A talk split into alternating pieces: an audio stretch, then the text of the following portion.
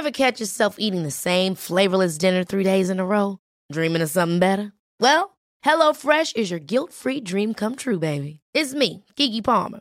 Let's wake up those taste buds with hot, juicy pecan-crusted chicken or garlic butter shrimp scampi. Mm. Hello Fresh. Stop dreaming of all the delicious possibilities and dig in at HelloFresh.com. Let's get this dinner party started.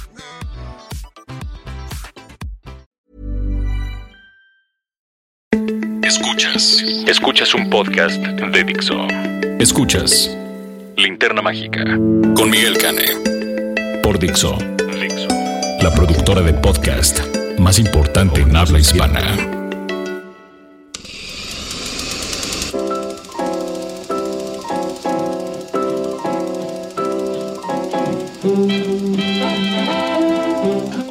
Buenos días, buenas tardes, buenas noches o la hora que sea en que se estén ustedes conectando a este podcast. Mi nombre es Miguel Cane, yo soy el monstruo estrella de la linterna mágica y es un placer enorme estar aquí acompañado por Carlos Gómez Iniesta, el maravilloso editor, periodista, cinéfilo de corazón, que a todo le entra y le entra muy bien. Oye, no, pues este, muchas gracias por invitarme, cabrones. Eh, um, la verdad es que desde la vez pasada que hicimos esta bancuerna me sentí a todo dar y hubo varios ahí que eh, pues nos echaron porras, ¿no? Como David Lara, que pues dice, wow, qué padre, espero que otra vez se junten. Pues No mira, se te hizo David Lara. Sí, muchas gracias a él y a todos los que nos escucharon y a los que pidieron que regresara. Y, a los que no pidieron, pues también. Tenga para que se entretenga. Y pues ya, a darle. A darle. Pues oye, este, vamos entonces, sin mayor preámbulo, vamos a las noticias de la semana. Y bueno, pues esto es algo bien chistoso porque este podcast lo escuchan ustedes el 28 de febrero, es decir, dos días después de la entrega del premio Oscar. Pero nosotros lo estamos grabando antes de la ceremonia. Sí. Por lo mismo es que esta vez las noticias de la semana serán más bien pura especulación. ¿Sobre qué especularemos? Pues especularemos sobre si nos salieron nuestras quinielas del Oscar o no. Sí, eh, yo sí soy de los que piensa que va a ganar todo La La Land. Tú eres conservador en ese sentido, Sí, ¿verdad? aunque creo que este Moonlight, aunque sea tan independiente, tan pequeña, Tiene, creo- eh, tiene, tiene. tiene, bueno, tiene onda y tiene, chances de ondita, ganar. Tiene ondita. Sí. Y, este, y no solamente me refiero a esa escena en la playa, morbosos. Este, no, sí tiene, sí tiene ondita. Yo Buena creo. escena. Yo creo que este. Yo creo que en un momento dado, si ustedes están escuchando esto. A lo mejor sucedió lo que yo había predicho en su momento con Arturo Aguilar, que era mejor película La La Land, mejor director Barry Jenkins, o bien mejor película Moonlight, mejor director Damien Chazelle. Digo, también existe la alta probabilidad de que fuera Damien Chazelle plus La La Land mejor director. Sí. Pero en años recientes ha sido rara la ocasión en la que mejor director gana mejor película, ¿no? Sí, solo el año pasado, pues Iñárritu que se llevó Revenant y director. ¿no? Sí, pues, pero. Pero antes de eso, pues acuérdate que ni este Ben Affleck estuvo nominado. No, por algo. No, por o algo. Cuarón, este, o Cuarón ganó mejor director, pero no ganó mejor película por Ganó Gravity. 12 años esclavo, ¿no? Ajá. Entonces, sí, sí, híjole, yo quisiera que no lo repartieran. Yo siento que aún después del todo, del, del backlash que ha tenido La La Land, eh, con el tiempo, este... Pues de todas maneras se premia una película que creo que es necesaria incluso. Pues sí, que digo- es alegre, que es... A veces se nos olvida. Es que es muy chistoso. Eh, cuando estamos viendo películas que son únicamente entretenimiento, decimos, es que yo no voy al cine a pensar, yo voy al cine a entretenerme. Pero luego de repente nos alborotamos y pues no, es que el cine tiene que tener conciencia social y tiene que ser una manifestación artística que represente básicamente los problemas sociales endémicos de nuestra generación y de nuestra civilización. Entonces, Nu- nunca había oído esa voz, güey. Está, está padre para doblaje, güey. Sí, ¿no? este, pues, entonces te digo, al final de cuentas lo que ocurre es que te obligan a- a- a- a despreciar lo que te entretiene Y no porque lo que te entretiene necesariamente tenga que ser despreciable, el simple hecho de entretenerte en el cine tenga que ser despreciable, ¿no? Pero este, pero tampoco el cine tiene que tener siempre mensaje, por ejemplo, eso es algo que me choca. Sí, claro. Porque siempre dicen, "Ay, es que es una película tan bonita y con tan buen mensaje, señora." Sí, ¿Dónde está el mensaje? Hasta de, bueno, yo me acuerdo cuando yo era niño, en, el ETE andaban metiéndole mensaje de que es que es un mensaje de, fraternidad y de amistad. El, el, ETE es la historia de un niño que conoce a un extraterrestre. Eso es todo. Sí, ¡Qué afán! es que es un mensaje acerca de los niños de padres divorciados. Señora, por favor.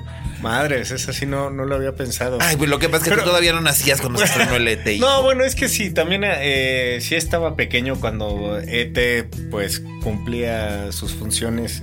Como película de estreno. Sí, exacto. Entonces, ni para clavarse de eso, ¿no? Nada más como niño sabes que es triste.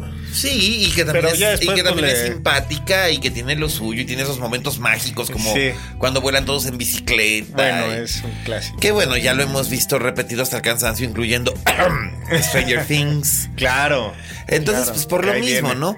Pero ahora sí que en lugar de estar comentando noticias, porque la verdad es que estuvieron muy flojas las noticias esta semana cuando, cuando vinimos a grabar, este... Estamos haciendo aquí, Carlos y yo, un editorial acerca de si La La Land merece o no el Oscar. Eh, que, nos, que nos comentaran también, ¿no? Si, si, si La La Land se llevó todos los Oscars que, que, estaba nominada, que nos comenten los, este, los, podescuchas. Los, podescuchas a través de sus redes sociales, a través del, eh, del hashtag Linterna Mágica en Twitter. Y este, y coméntenos, continuemos la conversación aún más allá de este podcast, ¿no? Eh, personalmente yo creo que si se da el efecto La La Land será como el efecto Titanic o el efecto Ben Hur, que han sido películas que prácticamente arrasaron con todas sus nominaciones. Eh, y esto fue básicamente por una reacción emocional tanto de, de los votantes que los votantes se nos olvida muchas veces que también son público, ¿no? Sí, claro. son gente que hace cine, pero también son público. Es, eh, una vez me preguntaron que... acaban de, meter a nuestro López Tarso, a nuestra Silvita Pinal. ¿no? ¿A, la, academia? Sí. Ah, por fin. Sí. Vaya. Pero se habían tardado. Regresemos a esos. ¿Cuántos, ¿Cuántos años tienen, no? Este... Híjole, López Tarso ya tiene como 90, ¿no? Sí. Y, y Silvia tiene 86. Va, para los 86. Sí, obviamente, pues están Martín Hernández y todos los que han sido nominados. Claro, y, luego también se les invita, y luego también se les invita a algunos, algunos que no necesariamente han estado nominados. Claro. Claro, pero que tienen sus méritos artísticos para, por apoyar al por cine, ¿no? Por supuesto. Bueno, ¿sabes también que, incluso hay una monja que, este, que vota en los Óscares? Qué chido. No, en serio. Dolores Hart era una actriz en los años 50 que hizo películas con Elvis Presley. Y a principios de la década de los 60 eh, decidió que quería ser monja. Entonces se, volvió monja católica y hoy en día es la madre abadesa de un convento de clausura en Connecticut. Ah, mira. Y de todos modos ella recibe las películas y este y las ve porque le mandaron un reproductor de Blu-ray y una pantallota. Cada año o cada dos años o así le van cambiando el equipo. Y con las monjitas, pues ven las películas nominadas al Oscar. Órale. Así que, bueno, eh, habrá sido interesante la noche en que les proyectó Moonlight. Exactamente, güey. Exactamente, lo mismo pensaba, güey. Pero ellas también votan. Interesante, güey. Ellas también, bueno, ella también vota. Así que es. Es una cosa realmente muy curiosa. El, proceso del voto del Oscar en realidad, pues no, no se sabe, no se sabe, es un misterio porque eh, se supone, ostensiblemente el voto es secreto y, y, la gente vota pues por lo que se le da su regalada gana, ¿no? Por eso después nos estamos jalando de los pelos diciendo cómo es posible que una película como Titanic haya ganado tantos Porque era un gran espectáculo. Sí, claro. O sea, en realidad ahora han pasado 20 años. ¿Tú cómo ves Titanic 20 años más tarde, Carlos? Pues creo que eh, cuando la vi tengo muy buenos recuerdos de cuando la vi, porque iba con una chava que era mi novia y nos íbamos a separar y entonces fue como muy, este, muy simbólica, y eso es como lo que recuerdo de ella. Pero en cuanto a aportación artística, yo creo que sí fue o es una de las películas que ha definido una generación en términos de películas románticas, que no sé si La La Land esté a esa altura. No, yo creo que no. La gente ha protestado mucho porque cómo es posible. Y esto no es exactamente un spoiler, sobre todo porque además ha sido bastante vista la película y los que no la han visto ya ha habido quien les ha dicho, ay, es que pasa esto. Y por eso luego dicen, ay, es que entonces no quiero. Este, en La La Land lo que ocurre es que cómo es posible que Damien Chazelle nos primero hace que, que nos enamoremos como la pareja o sea, con, todo, con todas esas escenas y las canciones y el baile y tal. Y después de que nos ofrece romance y escapismo, chin, en, los últimos 10 minutos nos los quita, ¿no? Sí. Y además nos los quita de mala manera. sí, muy bien. Entonces dices, entonces dices, ay güey, ay cabrón, este, pues, ¿cómo, ¿cómo es esto, no? Y la gente reacciona de manera adversa al hecho de no tener un romance, de no tener un romance satisfactorio en pantalla. Que en un momento dado en Titanic pues tampoco lo tiene, todo el mundo sabe que finalmente este Jack acaba convertido en Bonais, pero este, pero bueno, ahí está todo esto y está que la que la viejita y la y el corazón del mar y bla bla bla. Yo creo que más bien el, el, truco de Titanic no solamente fue que, que tenía una historia mal escrita, igual que La La Land, Titanic tenía una historia mal escrita, pero que le gustó mucho a la gente, que le llegó mucho y tenía unos efectos visuales espectaculares. Totalmente. Unos valores de producción espectaculares. O sea. Y hechos en México. Sí, porque además eran. En eh, filmados en México. Eran 200 millones de billetes verdes en ese momento. O sea, era la película más cara de la historia en ese momento y se notaba a dónde se había ido cada uno de esos dólares, ¿no? Sí, claro.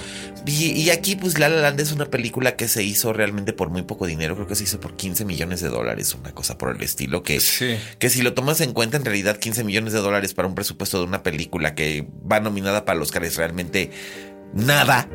Pues y, y, ha recaudado hasta el momento globalmente casi 350 millones de dólares. Entonces, eh, ok. Sí, fue negocio, ¿no? Sí, fue negocio. Sí, pero últimamente las superproducciones han sido mal vistas, yo creo, en la academia, ¿no? no recuerdo la última que haya sido premiada, pero el eh, mismo. Uh, Gladiador. Bueno, estoy... hace 16 años, 17 años de eso. Sí. ¿no? por ejemplo, Avatar, pues ganó. Los visuales, sí. Pero ganó, le ganó su esposa, además, por una, por una película. Eh, indie. Totalmente indie. totalmente indie. Que nadie había visto, o sea, que si era un caballo negro totalmente. Totalmente, pero además que ahí se hizo historia porque Catherine Bigelow se convirtió en la primera mujer que, que, ganó un Oscar como directora. No la primera en ser nominada, ya la primera en, haber sido nominada había sido Liliana Cavani. Jane Campion, ¿no? Este, hacía, muchos años, Jane Campion, Sofía Coppola. Claro. O sea, en su momento ya había habido varias, este, creo que hasta Barbara Streisand. No me, no, me puedo acordar bien y en este momento no puedo consultar Google para este para decirle si no, pero creo que Barbara Streisand, Barbara Streisand había sido este nominada como mejor directora por Prince of Tides. Órale. Creo, creo, porque distintamente recuerdo que hubo mucha controversia acerca de que si sí o si no, si sí o si no. Y la verdad es que la, la película no era realmente mala. Sí, no. Y tenía una gran actuación de Nick Nolte. Entonces, este, entonces es, es, es, eso, pero hace 25 años de ello. Y este, y pues aquí tenemos eh, eh, eh, el caso de, de, que Catherine Bigelow va y le da, le da madruguete a este hombre, ¿no?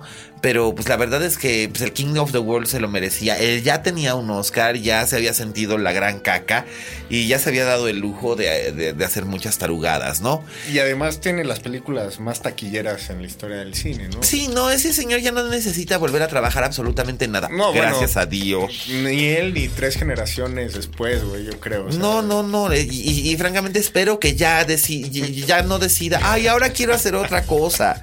Este, de veras, no, no, no no, no, no, no, Pues sí. No, o sea, James Cameron para mí solamente tiene dos películas que valen la pena. Una es Terminator y la otra es Aliens. Sí. Y puede que mentiras verdaderas. Eh, es cuestión No, de gustos, Terminator pero sí. 2 también. Para mí. Terminator 2 a mí no me gusta. Nada, A nada. mí sí me, me marcó desde el soundtrack de Guns N' Roses y. Es que estabas Este, chavito, mano. Pues sí, ese era un puberto, güey, que estaba Pues sí, güey. O sea, pues eras el target ideal. Fui el target y funcionó. Exacto. Pero este, no, no. Sí. Yo así como que. eh, eh, eh, Pero eh, no, no, ya. No, y además luego, luego lo ves en entrevistas y todo, y dices, ay, este Sí, ya mamó ya, ya, ya, ya mucho, mamó mucho, Sí. ¿no? Entonces, pues bueno, así que pues cerrando este editorial que hemos hecho sobre La La Land y el efecto La La Land, este, en el caso de que La La Land haya ganado las 14 nominaciones, eso la hace una de las películas, una de las tres o cuatro películas más premiadas de la historia Exactamente. junto, como decía yo, Ben Hur, Titanic y, La malvada, ¿no? Y Lo que el viento se llevó. Y lo que el viento se llevó. Lo que el viento se Claro. llevó. La malvada no se llevó mejor película ni se llevó mejor actriz. Solamente se llevó mejor actriz de, de reparto, mejor y mejor guion adaptado. No, fue, fue, fue, eh, básicamente fue este lo que el Ah, viento se llevó. Claro, sí, porque la malvada sí es como récord de nominaciones. Sí, pero de récord de nominaciones, Sí, pero, pero es de no de las que ganadas, de, no de ganadas, no. Como el color púrpura y tal. Ándale. Y este, que también podría haber ocurrido esto y no lo sabemos hasta el domingo. Bueno, ustedes, mm, bueno, Ya lo sabrán. ya lo, ya lo saben ahora que nos están escuchando. También podría ocurrir que de repente también La La Land tiene récord de, de nominadas y no se llevara más que unos cuantos. Sí, puede ser. Que eso también podría ocurrir. Por lo pronto, yo sinceramente le mando felicitaciones a Isabel Huppert por ese flamante Oscar que tiene entre sus manos. Y bueno, veamos también Rodrigo Prieto a ver qué pasa. Que incluso Rodrigo dice que él no se lo va a ganar, que se lo va a ganar La La Land. Vamos a Pues ver, yo la no- única nominación. Pues no sé, porque sería la cuarta vez al hilo que gana un mexicano un este un Oscar a mejor cinematografía. Nos van a decir que ya paguemos predial, ¿no? Mm, Bueno, sí, más Porque en esta era. después, pues después del chivo, el chivo se llevó tres al hilo. Sí, claro. O sea, durante Y cinco años. nominaciones, Sí, durante, durante años lo nominaban y no le daban nada. Y de repente, chin, por Gravity, chin por este. ¿Cuál fue por el, cuál fue el segundo que le dieron? Birdman. Por Birdman. Y chin por el este. por. por. por the, por Oye, the, eh, The Revenant. Pero, ¿no? pero está interesante que desde el principio de la década siempre ha habido, menos una vez, que fue el 2010, siempre ha habido un fotógrafo latinoamericano, Sí. ¿no? Este, que en el 2011 ganó Claudio Miranda de Chile. Así Este, es. de Y luego pues empezó a ganar este Lubeski, sus tres, luego ahorita está Rodrigo Prieto. Entonces es bien interesante cómo pues ahí están los latinos en esa categoría, ¿no? En algo que exige toda la pericia y toda la técnica del mundo. Por supuesto, y mira que durante muchos años los mejores, ¿no? los- eh, durante muchos años, durante décadas incluso, los mejores cinefotógrafos eran europeos. Exactamente. Eran europeos. Eh, Exactamente. uno piensa en Sven Best o en este. En. Ay, Dios mío. ¿Cómo se llamaba? El, el que todavía sigue trabajando con Spielberg. Ah, este, Klaus eh, Kaminsky. no, Eh, Janusz Kaminski. Ya- Janusz, Janusz ajá. Este, y, y por supuesto Nicolás Reg. eh, todos estos, todos estos famosos cinefotógrafos que, que rara vez ha- ha- hacían la transición a mejor, a, a- a director. Sí. Era, era, era una cosa muy curiosa. Pero este, bueno, Nicolás Rex sí lo hizo y lo hizo con bastante éxito durante bastantes años. Eh, pero, pero pues ahí, ahí lo tienes, ¿no? Y sin embargo, uno se pregunta, este, ¿qué, qué, qué va a hacer este? Emanuel Lubezki este año regresa con Song to Song, la nueva película de este, de Ay, este hombre que hacía películas que eran maravillosas, lo tengo en la punta de la lengua, pero ha hecho películas tan malas como Tu de Hueva o King of Hueva, que este, que se me olvida, que es por supuesto, te estoy hablando de Terry Malik. Este, perdóname, Terrence Malik. Pero es que sí, la verdad es que sus últimas dos películas, cuando le dio por hacer una película cada cinco minutos, como que. Yo creo que le agarró la urgencia, porque antes hacía cada una cada 20 años. Sí, güey. Sí, pero. De repente, ay, güey, ya me voy a morir. Era pero era un evento cuando Terrence Malik hacía una película y además hacía unas películas bellísimas, Badlands, Days of Heaven, que a mí me parece gloriosa y hermosísima, con un cinefotógrafo latino también, que era el, bueno, latino europeo, que era el español Néstor Almendros, que nació en Cataluña, pero se formó en Cuba. Entonces, este, todo, todo esto que, que dice uno, ¡ay! Que este, qué cosa tan bella hacía Néstor Almendros, que, que, él empezó como que esta tendencia, ¿no? A cambiar del viejo continente al nuevo continente. Y pues, a ver, Lubeski viene con Song to Song y el tráiler se ve bien chulo y bien bonito, pero pues... El encaso, Ay, sí, pero ya, hueva. Ya, pues Terry Malik, hueva, ya. Pero bueno, con esto. Bueno, a mí, a mí sí me gustó el árbol de la vida, güey. Ah, bueno, sí, el árbol de la vida sí, pero ya después, ya después todo lo que le ha dado por, ya que, que, le da por hacer una cada cinco minutos, dices, ay, ya, ya, ya, ya, ya, ya, ya, alguien quítele la cámara al señor, ya, por favor, ya. Aunque quién sabe, a lo mejor puedo estar equivocado y Song to Song resulta ser una gran película y es la película que vuelve a poner a Terry Malik al nivel que tenía con El Árbol de la Vida o El Nuevo Mundo o La Delgada Línea Roja o Badlands o Days of Heaven. A ver. Sí, a claro. ver, a ver, vamos a ver. Y bueno, pues ya hay muchas cosas que nos hubiera gustado comentar posteriormente, pero eh, llama mucho la atención cómo serán estos Oscars en la era Trump. Sí. Que tanto pegó el Oscar So White este, en esta entrega. Que ahora son Oscars so multicolor, ¿no? pues sí. Este, sí, no, pero, que, hay presencia grande afroamericana, ¿no? sí, por supuesto. Los documentales prácticamente pues, la mayoría. Todos son sobre temática, todos son sobre temática, sobre, sobre temática afroamericana, sobre temática racial y sus tensiones. Y por supuesto, hay nominados en todas las categorías de actuación de, este, de, de, ambas razas, raza claro. negra. Entonces, creo que eso, creo que eso es interesante. Y además, eso es algo que como que ocurre más o menos periódicamente. Eh, básicamente creo que la controversia de Oscar So White ahora la podemos ver eh, que en su momento era innegable que todos los nominados eran de raza blanca pero es algo que más que obedecer a una a cualquier tipo de agenda, yo sigo pensando que fue una cosa que se debió a la casualidad y que se saca de proporción sobre todo cuando miras que en años anteriores, incluso el año anterior, había habido nominados en, en, muchas categorías de raza negra. Pero bueno, es precisamente cuando, cuando, hay esta ausencia que se nota mucho y sobre todo se le da mucha atención. Y gracias a Jada Pinkett Smith se armó y, a, Spike Lee, que les encanta el agore, pues todavía se, armó más el escandalazo, ¿no? Pero, pero sí era cierto, ¿no? Un poquito, no, no es tanto la academia So White, sino Hollywood So White, ¿no? O sea, también.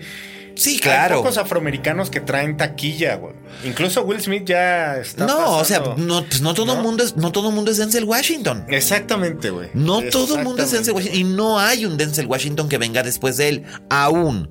No sabemos. si se produce poco. Exacto. Van a llegar pocos Exacto. exactamente. Es porcentaje de bateo, ¿no?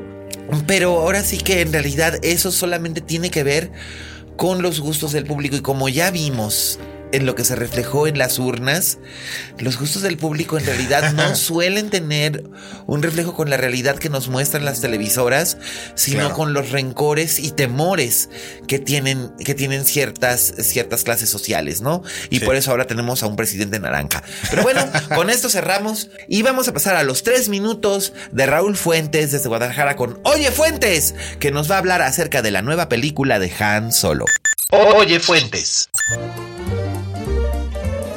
Hola, ¿qué tal? Bienvenidos a Oye Fuentes, el espacio que Miguel Cane me brinda dentro de la linterna mágica. Yo soy Raúl Fuentes y el día de hoy quiero platicarles de una foto que pues apareció hace unos días y que pues sí me llena de mucha emoción, que es la primera foto del rodaje de la película de Han Solo, una película que aún no tiene nombre, pero que pues se va a inscribir dentro de esta serie antológica de películas que tienen que ver con personajes de Star Wars. Y bueno, la, foto en cuestión pues es ver nada más y nada menos que a los directores, a Phil Lord y a Christopher Miller y bueno también este pues ver en el reparto que está Elden Ehrenheit este actor que pues no ha hecho muchas películas que, que yo haya visto. Eh, sin duda, pues digo, la gente lo, lo, ubica más bien por ser este personaje en la última película de los hermanos Coen que se llama Hail Caesar. Está por ahí también Emilia Clarke, la famosa Khaleesi de Game of Thrones. Está Donald Glover. En la foto no aparece, pero también va a estar Tandy Newton. Y bueno, por supuesto, este pues está Chewbacca, ¿no? Está este nuevo actor que está interpretando a después de que Peter Mayhew, pues ya por problemas de salud no pudo estar por completo en la filmación de El despertar de la fuerza. Y pues bueno, Híjole, pues yo sí tengo mucha expectación de la, película porque me parece que el tono va a ser un tono muy fársico, muy de parodia. Solamente por el hecho de tener a Woody Harrelson en el reparto, creo que ya garantiza pues un tono de comedia bastante, bastante entre alivianado y divertido. Eh, pues bueno, él va a interpretar también el papel pues de su mentor, no sabemos cómo en qué términos, pero pues tenemos en cuenta que Han Solo es un pirata, es un pirata espacial, entonces bueno, espero que sí mantenga un humor, una vara muy alta. Donald Glover va a interpretar a Lando Calrissian, un joven Lando Calrissian, y bueno, este, pues no sé, digo, tengo muchísima expectación de ver estos personajes en una modalidad más joven, que pues yo creo que va a ser yo espero más bien que vaya a ser una, una body movie, una como estas películas ochenteras como de Arma Mortal o de 48 horas en la que el personaje blanco y el personaje negro tenían que hacer como grandes cosas, pero al principio se caen mal y luego ya se caen bien y se quieren. Yo creo que la tirada podría ser por ahí y sería muy interesante que una película de Star Wars sí rescatara este género que está muy olvidado, el de los body, body cop movies, bueno, los body movies, como la, la película que vimos el año pasado que se llamó la de The Nice Guys, dirigida por Shane Black. Pues eso, la película se va a estrenar a finales de 2018 Esperemos que sea de verdad eh, una película pues muy entretenida y sobre todo que pues esté manteniendo este vara alta que han tenido estas dos últimas películas de Star Wars, tanto El despertar de la fuerza como Rogue One y obviamente pues que toda la carne que vayan a echar al asador pues sirva tanto para el episodio 8 que se estrena en diciembre de este año como para esta película de Han Solo. Pues eso es todo, muchas gracias por escucharme, los espero la próxima semana, síganme en Twitter, estoy como arroba setneuf, hasta luego. Escuchas. Escuchas. Linterna mágica. Fixo. Gracias, Fuentes. Pues ya lo oyeron. Suena bien esa película de. De, este, de Han Solo, ¿no? Sí, justamente acaba de salir este la fotografía, bueno, sí, la semana sí. pasada, y nada más de ver ese elenco y ver la cara de felicidad que tiene se antoja. Sí, ¿verdad? Pues es, es lo que Tiene nos- como buena vibra. güey. Es lo que nos, es lo que ¿No? nos decía acá nuestro, nuestro Fuentes, así que pues ya saben, escríbanle arroba setneuf, comenten con él su momento geek y geeken con él a gusto. Y nosotros vamos a pasar a... La crítica de la semana.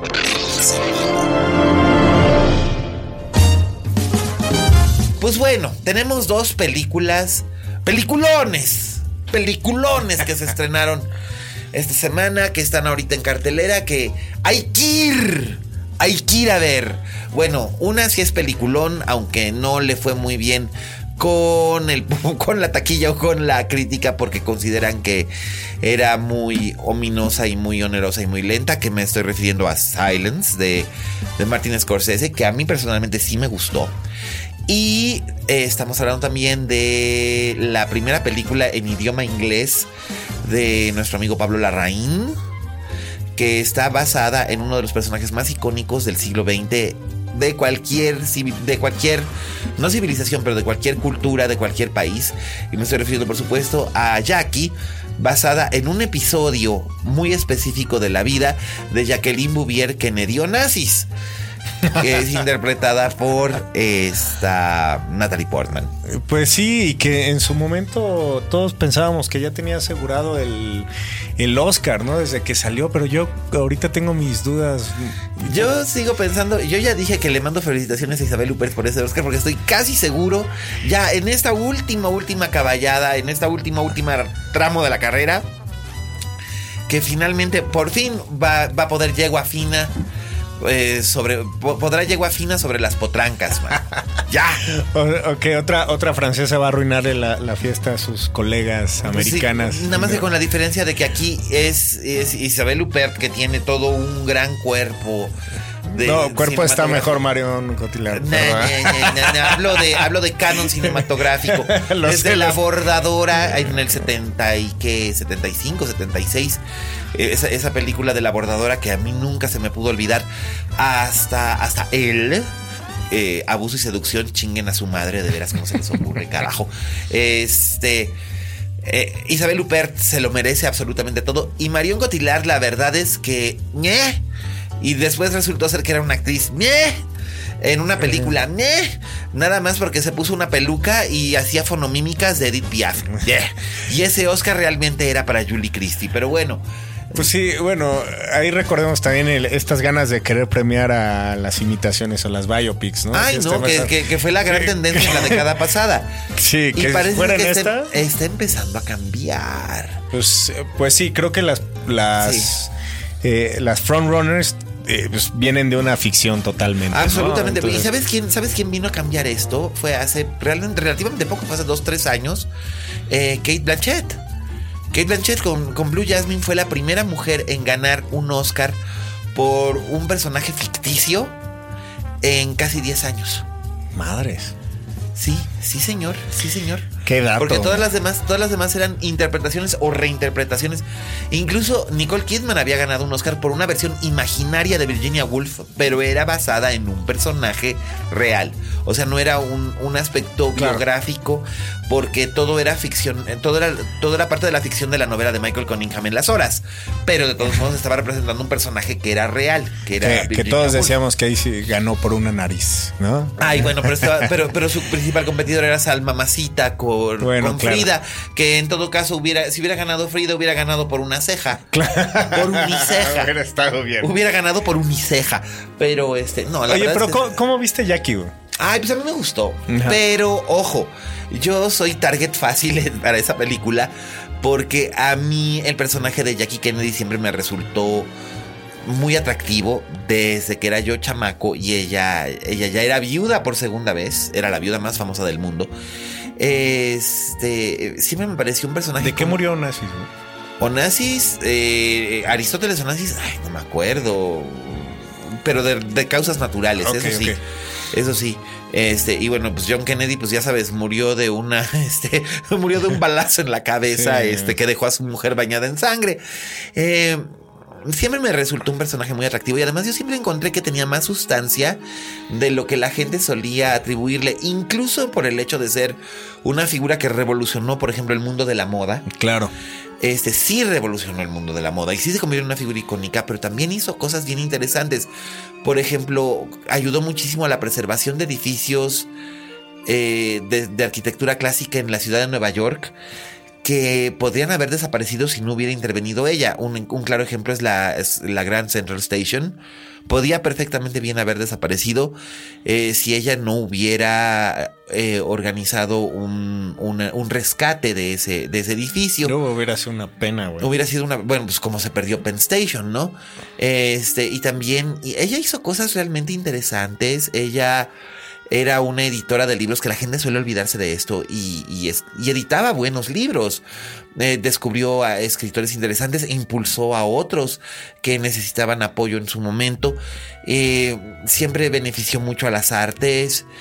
La verdad es que Jackie Kennedy era un personaje mucho más trascendente que solamente su aspecto físico, que era una mujer muy atractiva, o las múltiples aventuras de su marido, de su primer marido, o el, o la fortuna de origen eh, nebuloso de su segundo marido, ¿no? O su mala relación con su, con su hijastra Cristina.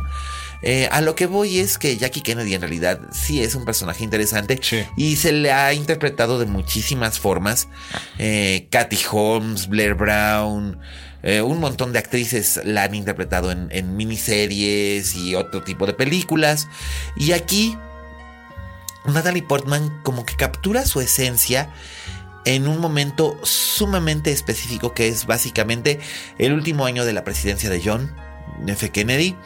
Eh, pasando por su, por su brutal asesinato en Dallas y cómo ella le, le da a los Estados Unidos un funeral memorable para lo más parecido que Estados Unidos tuvo a un rey. Sí. totalmente. La Rain es muy curioso que la Rain siendo tan de izquierdas, que siendo tan este tan anti-establishment, tan complejo, se haya decidido para hacer su debut en inglés haciendo una película sobre, sobre esta mujer, ¿no? ¿A ti qué te pareció, Charles? A, mí me pareció magnífica, sobre todo la narrativa, que es una narrativa que eh, está entre lo onírico y entre lo estar en los saltos del tiempo, ¿no? Eh, Ajá. Eh, me, parece muy interesante que no es, al no ser una historia lineal, uno se puede meter más en la mente de Jackie, en el sentido de que estamos viendo el duelo que está viviendo después del asesinato durante una entrevista que le hace Billy Kudrop. Ajá. Y al mismo tiempo está recordando todo lo que está pasando, ¿no? Entonces, yo siento que así es cuando estás sufriendo. O sea, no puedes estar totalmente en ese mismo lugar, sino que estás dando vueltas en el tiempo de recuerdos buenos, cosas malas, estas escenas donde tiene que decirle a los hijos que murió su padre. Y esos que son tan pequeños, ¿no? ¿Cómo, ¿Cómo, se los explica? Es impresionante, pero todo eso se, se funde en un momento que es tratar de mantener la cordura cuando tienes un periodista enfrente. A mí eh, eso es lo que se me hace muy inteligente de, la narrativa y, hay escenas eh, poéticas incluso, ¿no? El, mismo asesinato que ya todos tenemos grabada la forma en que lo mataron por el pietaje este del famoso, ¿no? Sí, el Zapruder film, ajá. Pero aquí lo reinterpreta de una forma en que no lo habíamos visto y que es, es brutal, ¿no? Claro. al mismo tiempo es es poesía, güey. Igual que, por ejemplo, Están matando a un rey, como tú dices. Es, es, un regicidio. Y la escena, la escena del baile en, la Casa Blanca, por ejemplo, del, baile inaugural, todo claro. Eh, además, hay un detalle. La entrevista, aunque aquí está ficcionalizada, esa entrevista sí tuvo lugar. Y lo que está ocurriendo aquí es que todo lo que, todo lo que Jacqueline Kennedy habló en esa entrevista se archivó y después de su muerte se hizo un libro en el que ella habla acerca de eh, un libro que fue editado precisamente por Caroline eh, por Caroline Kennedy, la, la hija de, de, de, Johnny Jackie, que es la única sobreviviente. Este, ups, creo que al decir única sobreviviente ya les eché el spoiler de que John John se murió. Pero pues sí, John John se murió en 1999. No, es que me pasó algo, me pasó algo Yo estaba en Nueva York cuando murió y fue una. Fue, fue un caos, fue, sí, sí, fue, fue un verdadero caos. Este, eh, el otro día me eché un, me, eché un super spoilersazo porque le me tocó decirle a un este a un cuate por, por Twitter, ¿cómo? ¿No sabías que el marido de Jackie se muere? Y entonces no, no sabía. O sea, chavos, pues ¿qué onda? Es historia universal del siglo XX. Es como decir, este, pues Cristo viuda, sí. lo, crucificaron. ¿Cómo? No, se muere. vas, a, vas, vas, vas, a Iztapalapa y de repente te, te espantas porque crucifican al Cristo, ¿no? Pues, pues sí. creyeron que le iban a salvar. No, pues sí, en este, pues en este caso, pues Jackie es viuda. Es más, lo sabes desde el principio. O sea, no solamente lo sabes porque si, aún si llegaras sin saber nada del personaje, te, encuentras con que sí, el personaje es. El personaje es, es, viuda. Entonces, pues sí. Es, ay, bueno, pero, es, es un gran momento para una película de empowerment a las mujeres. Sí, totalmente. Y es bien padre también ver cómo todo mundo la, la quería hacer menos en el sentido de usted no nos va a decir cómo van a ser los funerales, usted no va a decir cómo vamos a transportar el cuerpo, o sea, Y ah, ella, no. Sí, exacto. y esa Ah, no. fuerza, Natalie. Portman lo hace maravilloso. Lo hace maravillosamente. Además, aquí hace una actuación radicalmente opuesta, por ejemplo, a su Nina, su bailarina, que es probablemente Claro. su, su- su actuación más célebre eh, después de su interpretación en León. O sea, Sí. ella ha tenido como momentos realmente muy célebres y muy memorables. Y probablemente las tres más importantes van a ser, o por las que ella querría que sea recordada, estoy casi seguro de esto. Estoy especulando, pero estoy casi seguro de ello y te lo dirá ella en alguna entrevista cuando te toque, Carlitos. este, que son eh, el, el personaje que hace en León, el personaje que hace en Black Swan y este. Eh, porque ella ha cuidado mucho de no mal hablar de las películas que hizo con George Lucas, pero nunca las menciona y como que trata de, escap- de- de escaparse de, del, de- de- del, pe- de la pelu- del pelucón de la reina Claro. Midala. Claro, Porque la verdad es que lo pasó mal. O sea, y sí lo, Pero y sí lo ha hecho patente. Ay, pero tenía 18 años. Cochino. Güey, ese traje blanco. Cochino.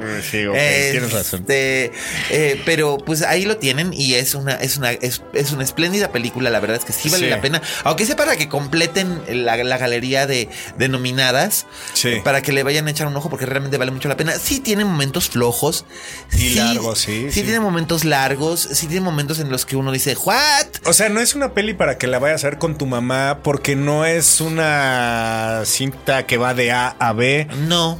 Y aunque No, no. sea muy atractivo el personaje, es una película densa que Sí, exige. sí, no, y la Rain, y la Rain cuestiona mucho, la Rain cuestiona mucho ¿No? también mucho las motivaciones y las reacciones de su personaje. O sea, Sí. no es una película histórica al uso. Exactamente, No es, No es facilona, No es sí. compasivo con su personaje, no dice, ay, pobrecita.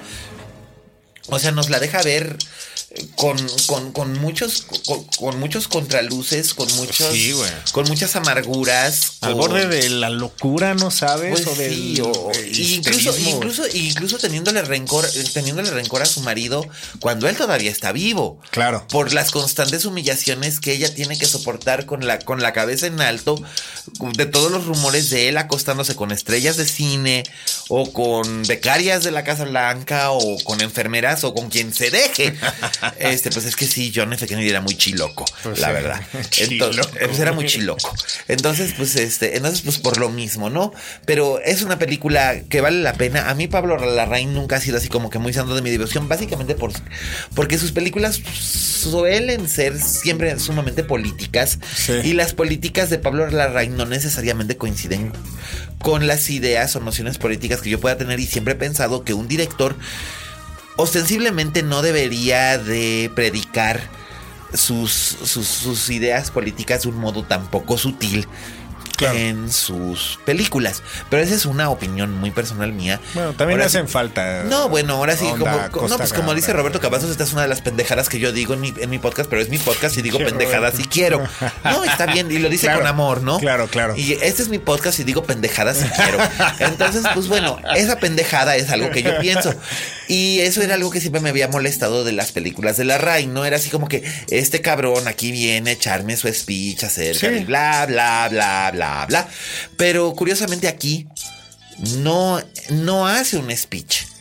Curiosamente aquí como que hace más bien como que un desglose de un personaje, la desnuda literalmente, Sí. la desnuda, la desmembra, luego la vuelve a pegar y nos la muestra muy cruda de dolor, pero eso sí, vestida de un modo impactante, Sí, ¿no? me gusta. güey. Entonces, me gusta cómo lo pues, describiste, güey. Sí, Está sí, la verdad es que sí. Y- Entonces, pues ahí, ahí- tienen ustedes. Yo, yo creí que esta película iba a ser más en la época de premiación y más con el todo lo de Melania Trump, pero se desinfló y creo que sobrevivió lo que tenía que sobrevivir. Que es básicamente la, la- la música y la actuación y, y sí, pues sí. Y ya, pues sí, Sí. pues sí. Y bueno, el trabajo de fotografía es muy padre, el vestuario Claro. es espectacular, pero es que no podría ser de otra manera. El diseño de producción es espectacular porque no podría ser de otra Y, manera. y sin ser una película grande, o sea, No, tam- no. tampoco nos no, pues, mucha de la ropa es vintage. y, y todo la es diseñadora de prácticamente de- de interiores, Fosca, güey, sí. O sea, Sí, hay muy pocos, hay muy pocas ocasiones. Básicamente, el gran set piece es el funeral. el funeral, exactamente. Y that's it. Sí, Pero de otro modo, todo lo demás es muy, muy íntimo. sí. Este. Y pues es eso, pero le pasó a Jackie lo mismo que le pasa a la, película, a la siguiente película que, que, vamos a reseñar, que es Silence, que es la nueva película de Martin Scorsese, que híjole, a mí me da algo de pena porque Scorsese estuvo tratando de levantar esta cosa desde los años 80. Madre. Y, y, la verdad es que sí le costó mucho trabajo, finalmente lo, lo consiguió y además lo consiguió con capital mexicano. Parcialmente la película es mexicana. Este, Fábrica de Cine contribuyó con varios millones de dólares para, para, la creación de este filme. Y la verdad es que la película no es que esté mal. Adam Driver y Andrew Garfield y Liam Neeson y Sharon Hines están muy bien en sus papeles de jesuitas portugueses. Pero hay una especie como de cuando yo estaba viendo la película estaba tratando de conectar con ella de algún modo emocional y no pude. Mm. No pude. Me pasó que sentía que estaba viendo una serie de hermosísimos cuadros, pero... Y esto quizás sea mi culpa. Yo como crítico hago aquí un mea culpa. Cometí el quizás imperdonable error de haberme, de haberme ido a ver, de, haber vuelto a ver la misión de Roland Joffé con, con De Niro y Jeremy Irons de, hace 30 años, de, ver la misión un par de semanas antes de ver, de, ver Silence. Yo ya había visto la misión en su momento hace 20 años, una cosa por el estilo, cuando estaba educándome, ¿no?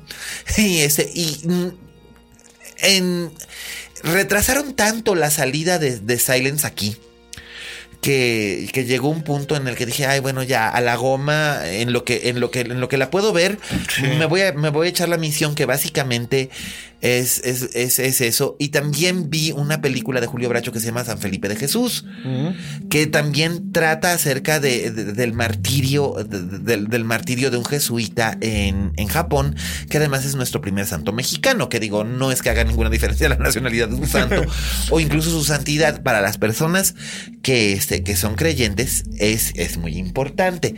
Entonces, pues, al echarme estas dos películas, ya tenía como yo como dos visiones acerca de esto. Vaya. Y luego me echo, y luego me echo Silence y digo, qué cosa tan hermosa. Y de verdad, si se merecía esa nominación era Rodrigo Prieto, sin lugar a dudas. Es una película bellísima, hermosamente capturada, con un montón de trabajos. O sea, de repente tiene estas lentes para, para grandes planos abiertos, Hollywood shots maravillosos, y luego de repente te hace unos close-ups que, que te estrujan. Pero no sentí nada. No pude sentir absolutamente nada. Nada, nada, nada. Eh, no he leído la novela de Endo acerca de, acerca de esto. Es una novela publicada en los años 60 que pertenece a la corriente del, existencialismo japonés. Eh, con una corriente histórica. Y la verdad es que me, este, me, me sentí, no, no aburrido, porque la película no es aburrida, pero me sentí profundamente desconectado y entonces puedo entender que ese ha sido uno de los problemas que ha tenido esta película, ¿no? Que no ha podido conectar con el público, no ha podido conectar con la crítica, precisamente porque su estética es tan abrumadora que llega a un punto en el que es imposible entrar en el, en el viaje emocional en el viaje transicional de estos personajes que en un momento dado no me acuerdo quién me lo dijo y, lo siento colegas, alguno de ustedes me lo comentó, eh, no sé si fue Fernanda, no sé si fue Arturo, no sé si fue Eric Estrada o Rafa Sarmiento, pero alguien me comentó que en un momento dado esta película debió haber sido como Apocalypse Now, porque lo que le ocurre a estos jóvenes, a estos jóvenes misioneros es una cosa muy similar una cosa que podría equipararse a lo que le ocurre a Martin Sheen en su búsqueda por mm. Marlon Brando en Apocalypse Now, que es de la que hablamos hace 15 días. Oye, ¿encuentras algún vaso comunicante con la última tentación de Cristo? Porque... Estéticamente sí, por supuesto. Eh, narrativamente... Bueno, no lo había pensado en este momento, pero sí, probablemente sí tienes razón, Charles, porque finalmente es una historia, es una historia de tentación y salvación. Porque estos, estos jóvenes cuando por fin encuentran a, su... Yo no sé si esto que voy a decir es un pinche spoiler, pero bueno, ya ha estado... aparecen todas las sinopsis, entonces, cuando encuentran al, al, al, misionero, a su mentor que está perdido en el Japón, que lo van a buscar, lo que encuentran es algo, es algo impactante, ¿no? Entonces es, es como estar ante las puertas ahora sí que como estar ante las puertas del infierno, ¿no? O sea, tú decides si, si te pasas de un lado o si te quedas del otro, pero qué es lo que vas a obtener de un lado y qué es lo que vas a obtener del otro. Así que sí, supongo que sí, en, en, cierto sentido sí podría tener que ver eso con La Última Tentación de Cristo, que también es un filme de Scorsese. Exacto. Que aquí tardó añísimos en poder exhibirse. Porque el Comité Nacional No Vida, digo, Provida, este, se dedicó a, boicotearlo desde antes de que se estrenara y, uy, bueno, armaron unos irigotes espantosos allá en el 80, por el 88. Y la película, si uno se fija, en realidad no tiene absolutamente nada de blasfema.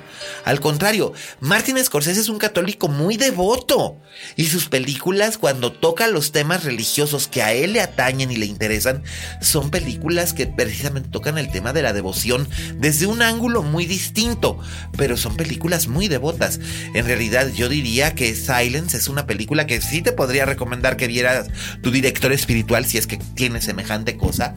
Este, porque eh, no es una película que resulte ofensiva a Dios, ni mucho menos.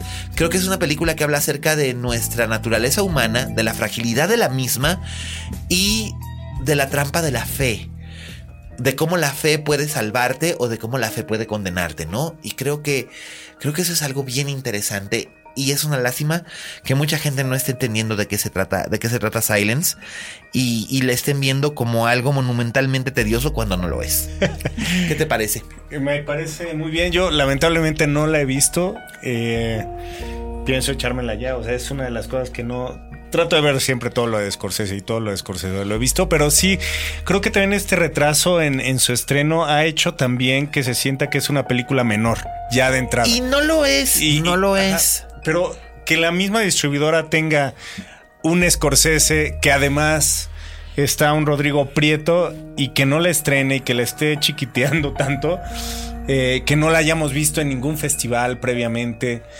Eh, ya te pone las alertas, ¿no? Eh, que la hayan ignorado en los globos de oro. En todas partes, güey, sí, prácticamente. Sí, y la película no es mala. El que no esté considerada para premios. Sí. No significa que la película sea mala. Ojo. Claro. Pues veamos a ver qué tal, a ver qué tal le ven las taquillas, ¿no? Sobre todo porque además, pues es, es, interesante que la película haya tenido financiamiento parcialmente mexicano. Y es este, y es bien, o sea, es una película bellísima. No hay vuelta de hoja al respecto. Es bellísima, está bien actuada. Es solamente que quizás lo que está pretendiendo decir Scorsese no está abierto a, a una interpretación sencilla y eso provoca una reacción de animadversión por parte del espectador. Creo que eso es básicamente el problema. Pero un espectador que vaya sin expectativas y que esté abierto a interpretarla de cualquier forma, probablemente encontrará en Silence algo mucho más que simplemente silencio. Y, recordemos también este su paso por Kundun, ¿no? Que también es una. También fue una película que fue muy, muy, muy, muy infravalorada. Exactamente. Y también le costó años levantar. Y, es preciosista, más no poder. Absolutamente. Este, Kundun es una belleza. y creo que con el tiempo se valora mucho mejor. Por supuesto, por... supuesto. Y es que esas son las películas. Kundun, eh, quizás la edad de la inocencia, a la que le fue mucho mejor. Claro. Son las películas que siento que son más personales en cierto sentido para Scorsese, porque tocan temas que son más cercanos a él como persona. Que, que únicamente hacer películas que son más universales como en un momento dado Casino o Buenos Muchachos, sus películas sobre la mafia, que pegan mucho precisamente porque son de una piel más universal. Sí. Y las películas, por ejemplo, también aquella que hizo con Nicolas Cage, que el problema era Nicolas Cage, que era aquella sobre los conductores de ambulancias, ¿te acuerdas? Ah, claro, claro. Que no está exenta de interés. El problema era Nicolas Cage, básicamente, y lo sostengo todavía 20 años más tarde. Eh, porque Nicolas Cage ahí se puso a hacer un Jack Nicholson en The Shining también desde el principio y la caga. Este, ahora sí que era Nicolás Cagué. Es, Nicolás la película no estaba exenta de interés y tocaba un tema que le interesaba a Scorsese. Si no, no lo hubiera, no lo hubiera desarrollado de esa manera. Y creo que es básicamente eso, ¿no? Scorsese hace una para el, una para, para el público masivo y una para él. Sí. Ahora, eh, va el. Está padre ver Silence porque el siguiente proyecto es también con Rodrigo Prieto, sí. The Irishman. Y que, bueno, va a juntar otra vez al Pacino y a, y a Robert De Niro. y además creo que va a ser la última vez porque pues ya a ver, a ver qué tal le sale, porque recordemos también que ya Robert De Niro y Al Pacino ya, ya, básicamente lo que hacen es y extienden la mano para cobrar cheque. Pero pues es que tienen, que tienen que pagar muchas bueno, Fíjate que Robert De Niro ahí cuando está insultando a Donald Trump lo, hacía muy bien. Entonces, sí, sí, eh, sí, pero eh, sí, pero estoy de acuerdo. En una, ya, ya, hace mucho tiempo. Ya en una ficción, híjole. Ay, no sé. Robert De Niro haciendo Mi abuelo es un peligro y tú dices neta. No, bueno, sí. Neta. retiremos. Neta, Bobby. O sea, de veras es muy caro mandar a los hijos a la universidad. Claro. Porque eso es algo que le Hay preguntaron. Que pagar. No, es que eso le preguntaron una vez a Denzel Washington que por qué o sea, hacía pocas películas realmente de prestigio y hacía más películas de acción. Y él contestó básicamente que tenía hijas en edad universitaria y que evidentemente las universidades eran caras. Entonces, eso era así como que está el Hay que ser sincero. sí, y bueno, pues De Niro también tiene hijos en edad universitaria. Entonces, supongo que, es eso, ¿no? Espero que, espero que los muchachos sepan valorar los sacrificios que sus padres hacen este, para, para mandarlos a tener una buena educación. Bueno, al menos pinta pinta para que la vamos a querer ver, a lo mejor para destrozarla al menos. Así es, así es. Pero pues bueno, ahí este, esas fueron las reseñas de la semana. Y ahora vamos a recomendaciones domésticas.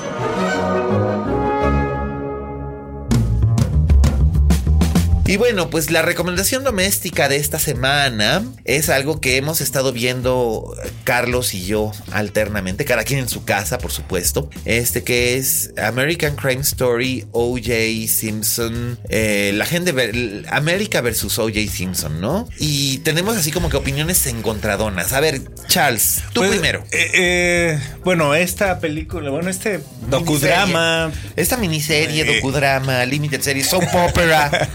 Sí, este. Bueno, no sé qué tan encontradas sean, güey. Eh, yo vi en, desde inicios de las temporadas de premios, con incluso con el Emmy, este, que todo mundo hablaba de ella, todo mundo la premiaba. Ajá. Cuando la vi me he decepcionado un poco. Ah, entonces no van a ser encontradas nuestras opiniones, qué bueno. Exactamente. No, yo de plano, yo de plano llegué al capítulo 3 así como que con, híjole, fue un esfuerzo. Me tenía que pegar las pestañas a las, este, me tenía que pegar las pestañas a las cejas con chicle de mano porque no llegaba. No, no, no, es, están sobreactuados. Eh, John Travolta, híjole. John Revolta, you mean. no, no, no. O sea, todos están sumamente caricatura caricaturizados. Este. La única que se salva, ojo, es Sarah Paulson. Sí. Es, es la única que se salva que realmente su, su, personaje, de por sí su personaje era el personaje que menos simpatía se llevó durante el juicio originalmente, que es la fiscal Marsha... ¿Cómo se apellidaba? no, no. Porque todavía estaba usando, todavía estaba usando su apellido de casada en ese entonces. no me acuerdo. Es cierto, pero, bueno, pero lo dice ahí, güey. ella, ella era el personaje. Eh, eh, eh, en, la, en la vida real, Dominic Don lo decía en sus en sus, crónicas, en sus crónicas para Vanity Fair que eran buenísimas. Maravillosas, cabrón. Es, realmente, o sea, le dio, le dio trascendencia y le dio sustancia a algo que era realmente un circo humillante y lo hizo una tragedia americana. Sí, si tienen chance de leer cualquiera de ellos, sí, sí, este, la retrata los asesinatos de famosos como nadie. Y los juicios y todo, y bueno, por supuesto. Y por supuesto, la muerte de, su, de, la muerte de su hija, su, hija, hija, que fue asesinada bueno, su no fue asesinato, no es que no fue asesinato, fue, fue un homicidio imprudencial. El novio la estaba zarandeando y la zarandeó tan fuerte que le rompió una vértebra y la Sí. chava, la chava entró en coma y se murió. tenía pedos ese güey. Bueno, él estaba sí. drogado. El chavo estaba drogado y ella, y ella, y ella estaba tratando de dejarlo. Sí, exactamente. y- y la zarandeó tan fuerte que le rompió el cuello y la chava pues, se fue al mundo feliz. Dominique Dunn, que ustedes la recuerdan, que ustedes la recuerdan en el papel de Dana, la hermana mayor en Poltergeist. En Poltergeist, Que fue claro. básicamente su papel más memorable. Y Dominic Dunn desde entonces se dedicó a escribir acerca de estas cosas. Y básicamente creo que los textos de Dominic Dunn tienen más sustancia que este programa de Ryan Murphy. Que la verdad es que yo hubiera esperado algo mejor. Porque yo sí lo confieso, yo sí veo American Horror Story. Porque es como. Sentarte a ver American Horror Story es como sentarte con una bolsa de, de palomitas o con una caja de, de, de- de pasitas con chocolate y no poder y no poder despegar los ojos del capítulo tras capítulo y tragar, tragar, tragar, tragar basura mientras estás haciendo basura. Pero es maravilloso y te sientes súper satisfecho y dices, uy, uy, qué cuco, uy, qué miedo. Pero aquí el ritmo, el ritmo que, que ha caracterizado American Horror Story aquí en American Crime Story brilla por su ausencia y además el stunt casting está a la orden del día. No solamente John, John Travolta, que fue muy reconocido por su interpretación como Robert Shapiro, que la verdad es que a mí me pareció una interpretación muy afectada. A mí también. A mí también. O sea, Muy, desde su muy, porte, muy- desde su peinado. Todo, todo parecía, no sé, tenía cara así como de tráiganme a mi masajista. Sí. Este, ugh, eh, y por ejemplo, yo no sé a quién se le ocurrió. O sea, yo sé que Robert Kardashian es un personaje importante dentro de la, narrativa de O.J. Simpson, pero yo no sé a quién chingado se le ocurrió poner a Ross Geller. Digo, ¿cómo se llama? Ross Geller, ¿cómo se llama en la vida real? Ay, caramba, se me va la. Este- Se me va la David Schwimmer. Eh, eh. David Schwimmer. Ajá. Eh, Es que estás viendo a Ross Geller. No, pero es, es, es horrible. Pero calcado, también. o sea, es sí, que ya- es calcado, güey. ya me di cuenta y de que- nerviosito y. Ay, Ay, no, ya- no, no. Ya me di cuenta de que, ya me di cuenta de que, de que, de que David Schwimmer. Yo, las primeras veces que había visto a David Schwimmer en papeles pequeños que había tenido en series en los 80 y 90, yo decía, ah, ok, chido, este güey es simpaticón, tal, tiene algo. Lo vi como el cuñado, como el cuñado incómodo en Los Años Maravillosos, que es el que se casa, es el que, ¿En se, es el que serio? se casa con Olivia Davo. Ah, no, Y luego se van a vivir a Alaska y no sé qué. Sí. Y entonces decías, ah, chido, chido, ese cuate está chido, chido, sí. Y luego de repente vinieron sus 10 años de Friends. Y yo decía, puta, bueno, es que este cuate ya, el personaje me cae tan mal que digo, bueno, pero el actor seguramente, ya entendí. Este cuate solamente puede interpretar un tipo de personaje y ese tipo de personaje es Ross Geller. Sí. O ya se quedó en eso y se quedó en ese Pues viaje. creo que todos. Pues no, Courtney Cox hace cosas más interesantes y Jennifer Aniston también. Y, y bueno, en el tono. este, en el sí, tono. En el tono. Y Lisa Kudrow es excelente porque Lisa Kudrow sí es capaz de darle la vuelta Tienes razón. a otros personajes. Pero Lisa Sí, Kudrow era la sí, mejor Lisa. actriz de todos ellos. De cualquier forma. Y El siempre lo personaje fue. más feo, güey. Así es. Pero ahí tenemos. Pero el más memorable. Claro. Y sin embargo, pues ahí tenemos a, a, a Ross Geller. Que además luego le ponen estos chistes así como para hacer tie-in con la gente que ve el programa ese de las Kardashians. Que nos sacan a las Kardashians de niñitas. Y sale su papá echándoles una speech y diciéndoles: Hijas, la fama no es buena. No persigan la fama si no es para hacer algo bueno de corazón. Y dices, Ay, no mames. Está cabrón. Ay, no mames, o sea, de veras, qué horror. Y luego Cuba Gooding Jr. está como zombie. Hijo, güey, también y, es y es un personaje que tenía, tenía, es un personaje que tenía como que transmitirme algo. Quizás hacerme sentir una cierta empatía, porque lo que están buscando es que tú pienses, ¿la mató? ¿No la mató? Claro. si la mató, por qué, etcétera, etcétera, ¿no? Se arrepiente, siente algo. Y no sé, Cuba Gooding Jr. es un actor que a mí hace 25 años me parecía prodigioso en Boys and the Hood. Hace 20 años me pareció realmente muy, muy bueno en Jerry Maguire. Sí, claro, güey. Y de repente, pum, se cayó. Se cayó. Su Oscar Se cayó. fue, se cayó. Fue su maldición. güey, sí.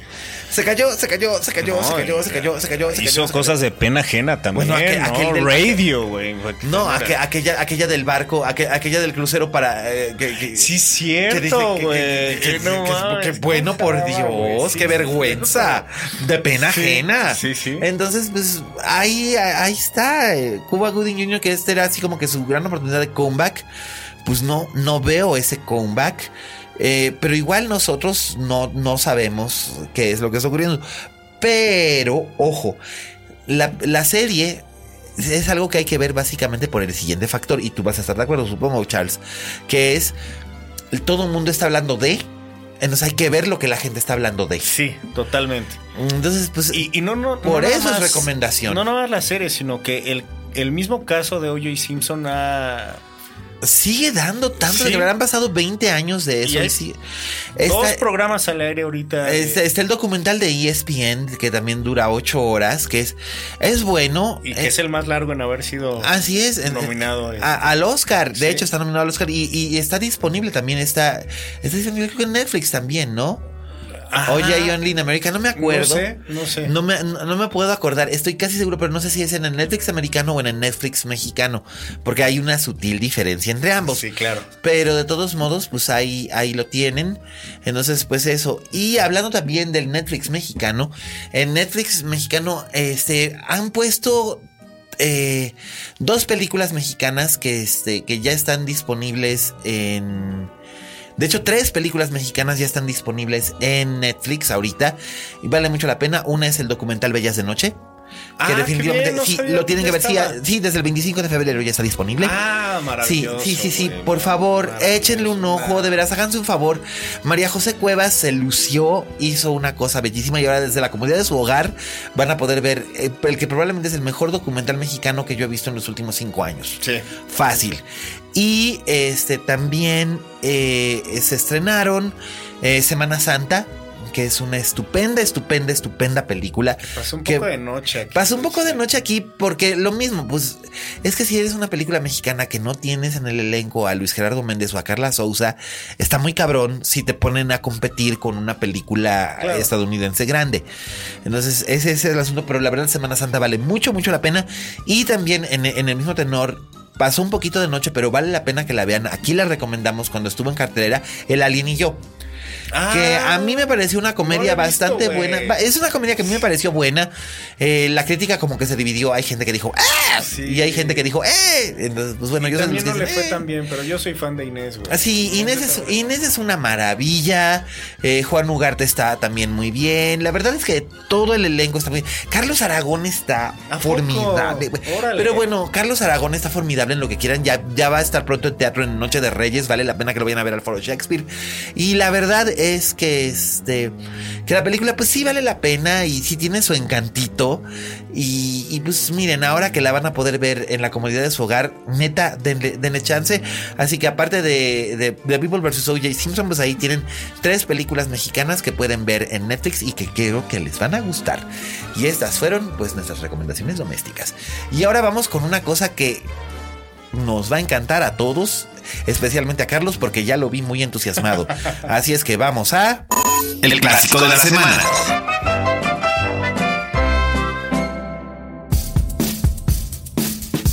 Pues sí, nuestro clásico, el postre que le solemos ofrecer a los escuchas, que el clásico es algo que no se ofrece en ningún otro podcast de cine. Este, porque nos dicen, ay, extrañamos el top 10 y cómo le damos en la madre al top 10. Lo siento, pero pues es que eso ya lo hacen en todos los podcasts. Pero en cambio, aquí lo que vamos a hacer es algo que vamos a hablarles de algo que ustedes ni siquiera se imaginan. Les vamos a hablar de un película, no, no, no, de Luis Buñuel que el año pasado celebró 55 años de su estreno y me estoy refiriendo a Viridiana. Uf. Uh. O sea, ufu furufu, más que excelente. Sí, creo que. Híjole, bueno, esa esta película se merece un podcast completito. Completo, ¿no? Por, todas las un día, un día, un día tú y yo vamos a hacer, un día tú y yo vamos a hacer un y eso aquí lo estoy dejando claro para que haya evidencia de lo mismo. Un día Carlos y yo nos vamos a aventar una linterna mágica especial hablando específicamente de la trilogía Pinal Buñuel ah, o, Buñuel Pinal para hablar del Ángel Exterminador y Simón del Desierto también, de las cuales ahorita pues, nada más tenemos que hablar periféricamente porque a lo que nos atañe es Viridiana, pero sí, la verdad es que sí se lo sí, sí, sí, sí, sí, sí, se lo amerita y lo haremos en un futuro no muy lejano. Pero bueno, Charles, pues, Viridiana. Viridiana, la primera película de esta dupla maravillosa. La verdad es que sí, todo, conjuntada todo por Gustavo Alatriste, que Gustavo Alatriste, qué personaje. es que también ese güey es un personaje. Era un personaje. ¿Sabes que Gustavo Alatriste era un señor que heredó una mueblería? Sí. Heredó una mueblería de su papá. Y le iba muy bien porque vendían muebles finos. Y le iba muy bien entonces con el dinero, creó una revista. A través de esa revista conoció a Silvia Pinal, conquistó a Silvia Pinal con su labia así de... Porque no era tremendamente guapo, Ah, pero cómo, pero cómo le echaba ganas al asunto. No, pues sí, y bueno, y sí tenía su lana. Y güey. verbo, y verbo mata carita. Claro. Y verbo mata carita y pum, vale. Conquistó a Silvia Pinal, que en ese momento, en la de entonces, estoy hablando de 1960, Sí. Silvia Pinal era la estrella de cine más grande de México. Pues estaba en el clímax. O, O sea, María 30 Félix, güey, o María sea. Félix estaba, María Félix estaba como que ya bajando un poco. María Félix ya era leyenda también, Dolores del Río ya era leyenda, era otra cosa. Y Silvia era como que la gran vedette, ¿no? O sea, lo mismo te hacía temporada de cabaret que te montaba una obra teatral. O sea, en 1960, cuando, cuando ella se casa con, con Gustavo Latriz, estaba en teatro haciendo Los Cuervos están de luto de Hugo Argüelles. Había filmado La Soldadera, y- que era una película seria, la de, la, la de, la de Juan Bolaños, y había filmado alguna, una o dos comedias en cine, que eran las películas que básicamente le redituaban, le, redituaban un ingreso. Más aparte tenía participaciones en televisión, todavía no hacía telenovelas, pero tenía programas de variedades en televisión y este y tenía un espectáculo en el Quid, que era un, un- un cabaret de, de- de- de las de acá de super lujo, ¿no?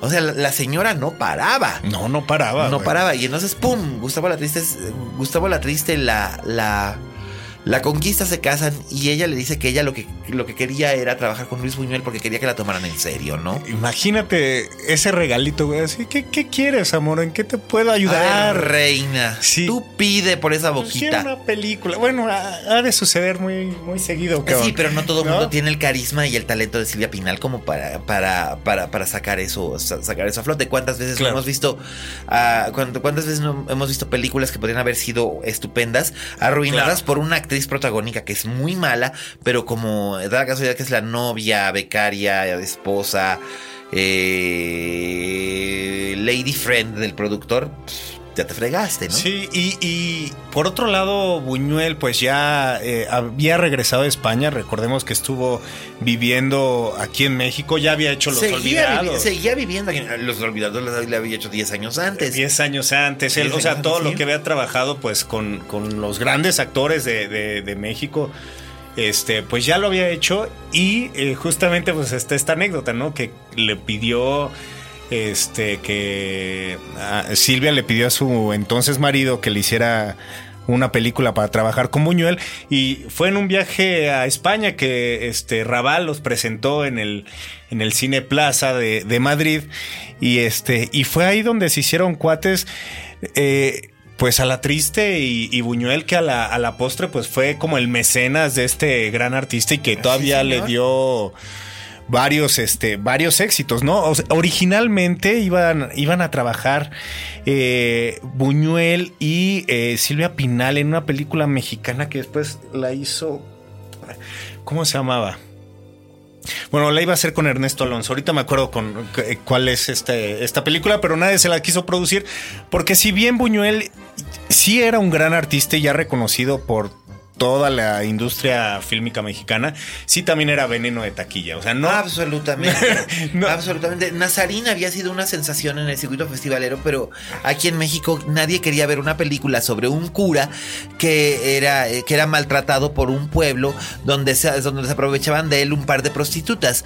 Una de ellas, una pirómana que era Rita Macedo, y la otra era Marga López, que además, ¿cómo era posible que Marga López la hiciera de prostituta? Entonces, bueno, fue, fue un escándalo en su momento, un cause célebre. Pero en esa época todavía estaba intentándose hacer un cine mexicano diferente dentro del margen del cine comercial. Claro. Un cine, un cine mexicano, un, un cine mexicano tanto Dentro distinto. de esta época, ¿no? Dentro de esta época. Y Nazarín, sí. Nazarín fue así como que una cosa muy impactante. Por eso Silvia Pinal dijo: Yo quiero hacer algo como esto. Yo quiero hacer algo donde, don- donde yo misma me cuestione. Y es por ello que, y es por ello que le, que, que- que acaban haciendo Viridiana.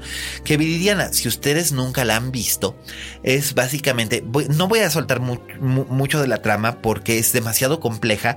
Sí. Y si tiras demasiado de la cuerda, se te cae. Viridiana es una joven novicia que está a punto de tomar los hábitos para volverse monja de la Orden de las Hermanas Clarisas en España. Y Viridiana es enviada a visitar a su tío, que es su único pariente, por dos motivos. Uno, es por disposición de la, de la Madre Superiora que vea por última vez el mundo antes de renunciar porque es un convento de clausura. Y dos, porque la tía ha muerto recientemente. Entonces, él. No, no, en realidad la tía no muere recientemente. Sí, no, bueno, sí, sí, sí. La tía, la tía porque muerto. después tiene Sí. este crush porque se parece Sí, a la- mucho. se parece mucho a la Sí. tía. Y entonces tiene que ir a ver. Y el tío es Fernando Rey. Es un gran, gran, gran, gran, gran, gran actor español. Que a lo mejor ustedes lo recuerdan, por ejemplo, por una película que se llama Contacto en Francia. Claro. Por ejemplo, que él es el Claro. villanazo. Y bueno, pues aquí. aquí él es el señor terrateniente que tiene una hacienda en la España. En, en- en- en la España agreste, en Aragón. Que es de donde era originario. eh, Luis Buñuel, que solía decir que eh, allá en este. en donde. en Calanda, de donde él era. Este, el siglo XX había empezado hasta 1918, después de la Primera Guerra Mundial. Entonces eh, llega, este, llega Viridiana a este a, a esta casa que es básicamente casi casi como una fabulita gótica, ¿no? Totalmente, O sea, la claro. joven la joven inocente que llega a este como castillo para encontrarse pensado, con claro un hombre sí. para encontrarse con un hombre de con un, con un hombre de turbulento y oscuro pasado y lo que ocurre entre ellos es algo desconcertante y sorprendente y maravilloso. Podría decirse que Viridiana es una historia que tiene un arco de es una historia de corrupción porque es una historia de corrupción. Puede decirse que es un cuento de fantasmas, porque en cierta forma es un cuento de fantasmas. Claro. Eh, podría decirse que es un melodrama psicológico, que lo es. Podría decirse que es una sátira de los buenos valores. Podría decirse que es una mentada de madre al, al franquismo vigente, que ahorita vamos a hablar precisamente acerca de ello. Y este, y también otra cosa que tiene, este, otra cosa que tiene Viridiana es que es una película casi imposible de catalogar porque lo mismo nos hace morirnos de la risa que crisparnos los nervios. Claro. Y Silvia Pinal juega en las manos de, Luis Buñuel. Aquí puede uno ver que Silvia Pinal es una actriz sumamente dúctil en manos de un gran director. Que eso es algo, por ejemplo, yo siempre he dicho que, y no es por compararlas, porque no hay un punto de comparación entre ellas, excepto en este aspecto técnico. Eh, Penélope Cruz, a mí siempre me ha parecido una actriz regular. Excepto cuando está bien dirigida. En el caso de, en el caso bien dirigida, quiero decir, por Pedro Almodóvar o Woody Allen, que han sido, o Fernando Trueba. Ahí estás. Ahí está, con esos tres directores, ella como que sí consigue hacer cosas, este, hacer cosas interesantes, incluso hasta fascinantes. Pero si el director no sabe cómo conducirla, Penélope Cruz es Penélope Cruz. Y a Silvia Pinal le pasaba un poco más o menos lo mismo. Silvia Pinal tenía este personaje de la rubia chispeante, o de la o de la novia abnegada o de la mujer virginal o de la mujer que ha sido arrollada por la vida. Pero estos eran personajes de stock que ella desarrollaba para directores más o menos menores en películas más o menos menores. Y aquí Buñuel la despoja de todo eso y la muestra como un personaje sumamente complejo porque por un lado Viridiana es una inocente y por el otro lado Viridiana es como una especie de ¿Cómo decirlo? No quiero decir demonio porque no lo es, porque no está consciente de ello. Sí, claro. Pero Viridiana es, Tentación. es como una tentación y es como... Viridiana es una plaga. Viridiana es una inocente y Viridiana Claro. es una plaga. Claro. Porque me finalmente lo que ella hace con lo que ella hace con, con la granja del tío es, es convertirse como en una plaga. Arrasar. Eh, Esta obsesión suya porque vamos a ayudar a los pobres. Sí. Y, y- y de repente resulta ser que los pobres no son estos, estos pobres mendigos a los que la iglesia católica, es decir, nuestros pobres hermanos, Sí. sino que resulta que son una punta de hijos de la chingada que deciden que se van a aprovechar de este ricachón porque este ricachas se ha dedicado a, a explotarlos a ellos antes. Sí. Entonces es un, es un role reversal que es fascinante. Y al centro de todo eso está Viridiana, que está obrando con las mejores intenciones y sin embargo hace unas cosas espectacularmente nocivas. Sí. Entonces podría decirse sí, que Viridiana en cierta forma es una plaga inocente. Me gusta. Pero no solamente en el aspecto material, sino también en el aspecto espiritual con su tío. Sí, claro. En el aspecto Claro. emocional y espiritual. Con su tío. primo también, sí, y con claro. el primo, y bueno. sí, sí. Incluso con los propios pobres, ¿no? Claro, claro, claro. O sea, hay muchos simbolismos que también, pues la película aguanta todas las, viso- las, las vistas que le des, porque diario, va- bueno, diario, cada momento vas a encontrar algo nuevo, ¿no? Por supuesto. estas escenas como imitando la última cena, el crucifijo que, que este, que tiene forma de también de puñal, este, hay muchas cosas que, La escena del vestido de novia. ah, claro, claro. La escena del vestido de novia es vital. Porque además uno se queda así como la sensación inquietante de ¿pasó o no pasó? Sí. Pero eso es algo que finalmente esto es muy Buñuel. Este es el, el hilo de surrealismo que tiene Buñuel. Y que es algo que, por ejemplo, lo vamos a ver después en Belle de Jour, ¿no? Esto pasó o no pasó. O esto que estoy sintiendo, ¿por qué lo estoy sintiendo? ¿Qué, ¿Qué es lo que me está haciendo esta película? O en El Ángel Exterminador, que de hecho los simbolismos que aparecen en Viridiana reaparecen en cierta forma en El Ángel Exterminador desde otro ángulo, desde otro punto Claro. de vista, pero son incluso más feroces en El Ángel Exterminador que en la propia Viridiana. Sí. Y posteriormente llegan a su paroxismo en ese mediometraje que es Simón del Desierto. Que en solo 45 minutos te lleva por un mundo completamente alucinógeno. Pero ahí ya es completamente el territorio buñuelesco Totalmente. al que él quería, al que él quería volver desde que había sido parte de los surrealistas eh, 40 años antes y que había tenido que dejar en aras de tener que hacer cine comercial para sobrevivir. Claro. Porque Buñuel, Buñuel se va de este, se va de, de- de- de- España, incluso en ciernes de la guerra civil española. Él no vive el conflicto. Él primero se va a Francia, después se va a Alemania, después se va a los Estados Unidos. De los Estados Unidos viene a México. Él ya no regresa a España hasta 1960. Vamos, iba de visita, pero él no trabaja en España hasta 1960 cuando hace Viridiana. ¿Y qué es lo que sucede? Al principio, Franco, la censura de Franco está como que con muchas reservas. De hecho, a la censura se le presentó un guion falso.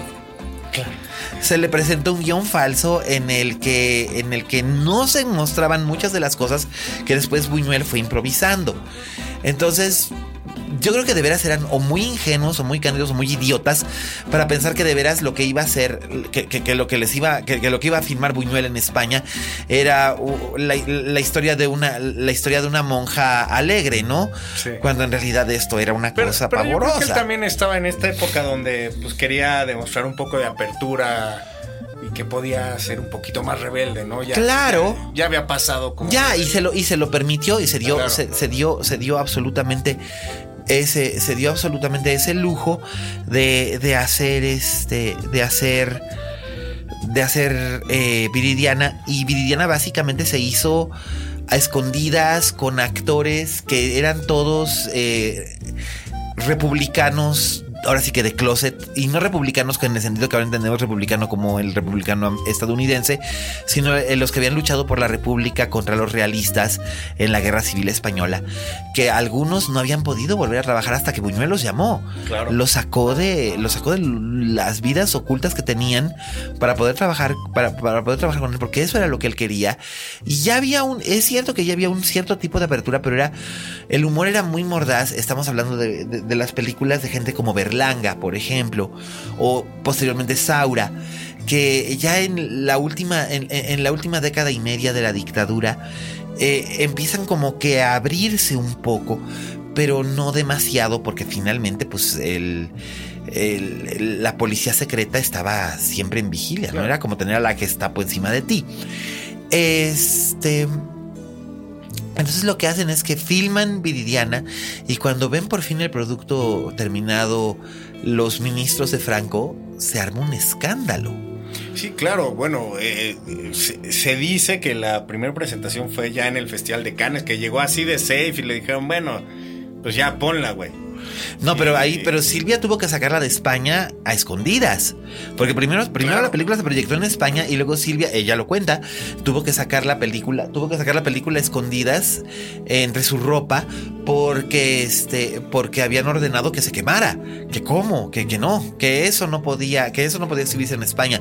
Y de hecho Viridiana no se exhibió en España hasta 1980. Ojo. Porque se la llevaron a México, ¿no? Sí, sí. Bueno, de hecho, Viridiana es una película mexicana, aunque se filmara en España. Sí, bueno. Viridiana es una película mexicana porque todo el financiamiento vino de México. Y que en México también se tardó mucho en exhibirse porque no les daban como la nacionalidad mexicana, no podían. Sí. O sea, todas las exhibiciones eran. Domésticas, igual que El Ángel Exterminador. El Ángel Exterminador se filmó en el 62 y se exhibió comercialmente hasta el 66 o 67. Y pensar que ahora está en la tele. Ella se la pasan, ¿no? Y este. Y Viridiana creo que también, Viridiana creo que hasta el 62 o 63 se exhibió en México. O sea, tardó, tardó, Tardó, bastantito. sí, sí. Pero fue la sensación del Festival de Cannes. Y fue un gran momento para Silvia y para, y para, y para, para La Triste y para Buñuel. Eh, posteriormente, Silvia quería, Buñuel ten- estaba pensando en desarrollar un- una película basada en la novela El diario de una recamarera. Y Silvia quería ese papel, pero los productores estaban en Francia, los que tenían los derechos eran, eh, eran franceses y como Silvia no hablaba francés, a las, ella le dijo, don Luis, yo aprendo. Ya demasiado tarde, Jean Moreau había sido llamada y bueno, Jean Moreau, Jean Moreau era un éxito de taquilla garantizado en Francia. Entonces por eso es que, por eso es que ahora Silvia Pinal todavía hasta la fecha sigue sigue siendo pinche vieja. me quito, me quito la película que yo quería. sí, pero este, pero pues bueno, eh, Silvia pudo hacer tres películas con, con Luis Buñuel. Y creo que las tres son memorables. Y creo que las tres Son importantes. son importantes. Probablemente entran y muy arriba en el rango de las 100 mejores películas mexicanas que se han hecho desde que se inventó el cinematógrafo hasta la fecha. De acuerdo. Y definitivamente, es más, yo colocaría al Ángel Exterminador por arriba de Viridiana únicamente por una razón. El Ángel Exterminador es una película que arriesgó muchísimo más y hace mucho más juego y es más buñuelesca que la propia Viridiana en el sentido de que lo hacen todo básicamente en un solo set y en una sola locación. Maravilloso. Sí. Pero este, pero por supuesto esto es solamente mi opinión. Carlos, yo sé que esta es una de tus películas favoritas de toda la vida. Sí. No, pues creo que ya hemos dicho lo que se tiene que O sea, pod- podríamos extendernos y hablar de anécdotas por todo este tiempo, pero creo que el consejo y lo que tenemos que decir aquí es véanla. Corran, corran a ver Viridiana, Mm. véanla más de una vez. Sí, y antes de que se nos vaya nuestra. Antes de que se nos Pinal, vaya al ¿no? mundo feliz, Silvita Pinal. Sí, Exacto, caray. Si se la llegan a encontrar en fue- algún lado, de veras, Silvia Pinal es sumamente accesible. Sí. Si, la- si se la llegan a encontrar en algún lado, díganle, vi Viridiana, vi El Ángel Exterminador, vi Simón del Desierto. Bueno, tiene una gran filmografía Sí. que no solamente se limita a estos tres títulos. Pero yo creo que sí es el clímax de su Pe- carrera. pero sí, por supuesto. Y Viridiana, el personaje de su vida. Eh, Viridiana es el personaje de su vida, Sí. absolutamente. De hecho, hay, hay quienes es- han especulado que si Viridiana y la Valquiria, el personaje que interpreta en, en El Ángel Exterminador, no serán este. no serán la misma. Y Buñuel dijo que no, no necesariamente, pero no lo había pensado y que qué buena idea, ¿no? Entonces, este, entonces, Siempre pues, sí. palabras Así cabrón. es, entonces, pues ahí lo tienen, ¿no? Una enormísima película que vale mucho la pena que busquen. Nada más. eh, Dígalo, es- dígalo. rematar que la, la anécdota que si bien Viridiana dio muchas alegrías, también dio tristezas al ponerle así a su, a su hija. A su hija sí. que el mismo Buñuel fue el padrino. padrino a, a regañadientes porque él era ateo, Sí, gracias a Dios. Que. Y- la frase soy ateo, gracias a Dios, de hecho se le debe a Luis ahí en la misa, ¿no? Este, Sí, sí, y él está y- con. Él está, y- él está así como con una de "Uh". aquí, ¿no? Este, me imagino que el padre estaba igual. Y su ¿no? esposa, y su esposa Jan está feliz cargando a la bebita porque, porque Jan sí era una mujer devota casada con el ateo más ateo de todos los ateos de- del mundo. Pero sí, Viridiana la triste muere en un accidente automovilístico a los 19 años. Hace 35 años. Y tiempo después, eh, la hija de Silvia Pasquel también le ponen el nombre de Viridiana. sí, y muere a los 3, Tres 4 años, ¿no? 3, Está 4 años, sí, hace, hace alberca, 30 ¿no? años, sí.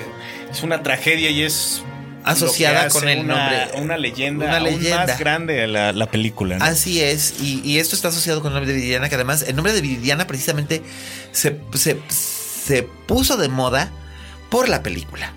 Qué maravilla. Se puso de moda por la película, porque antes era, un nombre como muy muy aragonés, muy, muy español, muy de la provincia. Y de repente te encontrabas con viridianas everywhere. De, mediados de los 60 a mediados de los 70 te encontrabas con viridianas por todos lados. Yo tuve compañeras de secundaria, de preparatoria, y digo, yo tengo, voy a cumplir 43 años. Todas, tuve varias, varias compañeras que se llamaban Viridiana. O era su segundo nombre o era su primer nombre, y era por la película de Silvia Pinal, curiosamente. Qué maravilla. Así que pues ahí lo tienen, dense, dense el lujo de descubrir a Buñuel con esta película. Está disponible en distintas plataformas y por supuesto también está disponible en DVD y Blu-ray. Y además el Blu-ray es de la Criterion, Collection que vale mucho la pena. Así que pues ahí lo tienen, damas y caballeros. Y pues con esto estamos ya llegando al fin de este podcast de hoy. Mi querido Charles. Muchas gracias. ¿Dónde ¿Qué- te puede encontrar la Qué gente? banquete nos aventamos. ¿Verdad que sí? Esto es el banquete de Platón, caray, pero con cine. Pues Este, me, me pueden encontrar en Twitter en arroba Iniesta y también en Instagram. Perfecto. Por favor, ahí nos vemos, ahí escríbanme. Me parece muy bien. Y bueno, pues ustedes ya saben que yo soy arroba alias Cane. Todas sus quejas, amarguras, mentadas de madre y anexas, échenmelas. Yo con mucho gusto siempre contesto. Y eh, por supuesto, siempre es un placer escucharlos. Y recuerden, como dijo la Betty Davis, en este negocio si no tienes fama de monstruo, no eres una estrella. Hasta la próxima.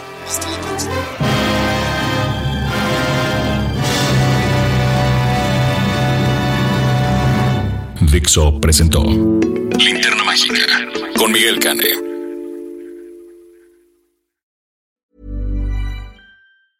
Hey, folks, I'm Mark Marin from the WTF Podcast, and this episode is brought to you by Kleenex Ultra Soft Tissues, your ally to help tackle your allergy symptoms this season. I love the change of seasons, but nobody loves pollen and all those other things floating in the air that make you sneeze during this nice weather. Kleenex Ultra Soft Tissues are hypoallergenic and allergist approved, so fight back against watery eyes and runny noses without worrying about irritating your skin. For this allergy season, grab Kleenex and face allergies head on.